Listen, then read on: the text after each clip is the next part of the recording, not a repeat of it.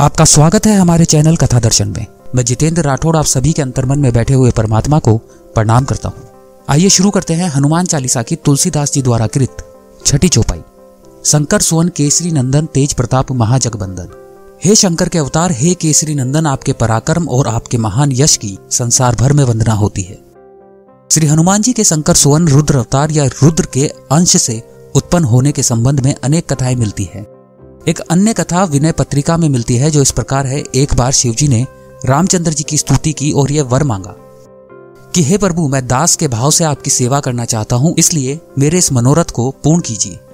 इस प्रकार शिवजी श्री हनुमान के रूप में अवतार लेकर श्री राम के प्रमुख सेवक बने।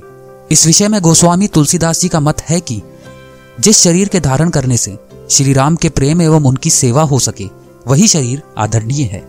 ऐसा ही विचार कर श्री राम सेवा का रस लेने एवं श्री राम भक्ति के आनंद का अनुभव करने भगवान शंकर रुद्र के अवतार में श्री राम के सेवक हनुमान बन गए। हनुमान जी को कहीं शंकर सुवन तो कहीं पवन तय, कहीं केसरी नंदन इत्यादि नामों से बोला गया है। हनुमान जी आपके पराक्रम और आपके महान यश की संसार भर में वंदना होती है। तुलसीदास जी लिखते हैं, तेज प्रताप महाजगबंदन। हनुमान जी तेजोमय हैं, इसलिए हमें भी तेजोमय बनना चाहिए। हमारा मन, चित्त और बुद्धि तेजस्वी बने बिना भगवान नहीं मिलते। इंसान के पास हनुमान जी के जैसी तेजस्वी जीवन होना चाहिए, तभी वह भगवान का भक्त बन सकता है।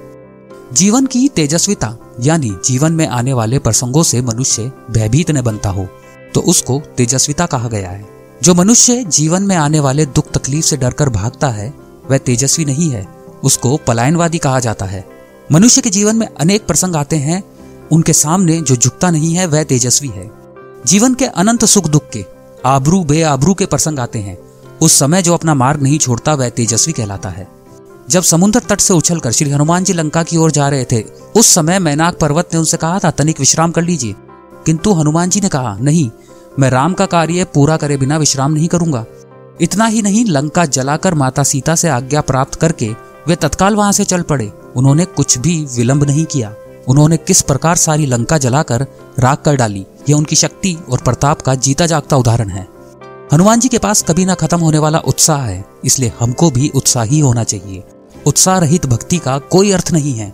हनुमान जी के पास दूसरा एक गुण है कि उन्होंने अपना संपूर्ण जीवन प्रभु कार्य के लिए समर्पित कर दिया था। अर्थात दूसरों के लिए जीना यही एक गुण है।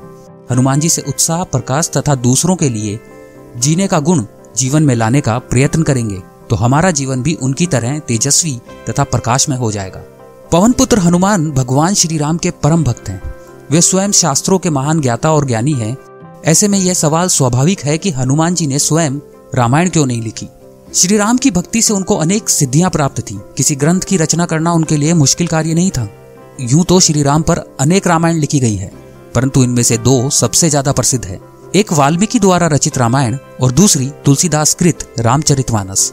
सबसे पहले हनुमान जी ने ही रामायण लिखी थी, लेकिन बाद में उन्होंने वह समुन्दर में प्रवाहित कर दी।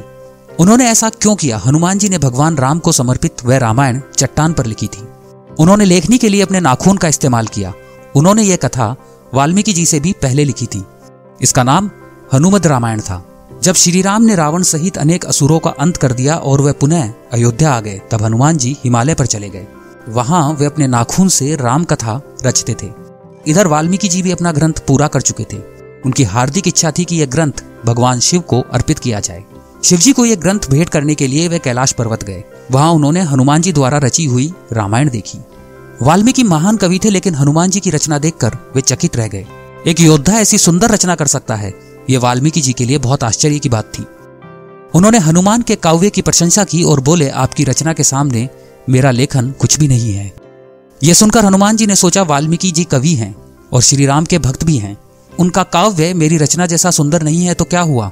उसमें है तो भगवान श्री राम की महिमा। इसलिए मुझे ऐसा कार्य करना चाहिए कि उनकी रचना ही संसार में प्रसिद्ध हो। इसके बाद हनुमान जी ने रामायण लिखी हुई वह शिला उठाई और उसे समुद्र में विसर्जित कर दी। इस प्रकार हनुमान जी द्वारा लिखी गई वह रामायण हमेशा के लिए सागर में समा गई। वाल्मीकि के लिए हनुमान जी इतना बड़ा त्याग करेंगे, यह उन्होंने कभी नहीं सोचा था। वे हनुमान जी को प्रणाम करके बोले, हे रामदूत, हनुमान, आप धन्य हैं। धन्य है आपका त्याग और राम भक्ति। मैं आपके सामने नतमस्तक हूँ। यह वचन देता हूँ कि कलयुग में रामायण की रचना करने के लिए एक जन्म और लूँगा। कहते हैं, वाल्मीकि जी की वह इच्छा श्री राम ने पूर्ण की और वे तुलसीदास बनकर आए। हनुमान चालीसा की सातवीं चौपाई में तुलसीदास जी लिखते हैं, हनुमान जी को कहाँ से विद्या प्राप्त हुई? आगे के क्रमांक में उसका वर्णन है। कमेंट बॉक्स में जय श्री राम लिखकर हमारा उत्साह बढ़ाइए। आपको हनुमान चालीसा का यह क्रमांक अच्छा लगा तो इसे लाइक करें। अपने दोस्तों और परिवार के साथ इसे शेयर करें। ऐसे रोचक क्रमांक आपको आगे भी सुनने को मिलते रहें। इसके लिए आप हमारे चैनल को अभी सब्सक्राइब करें।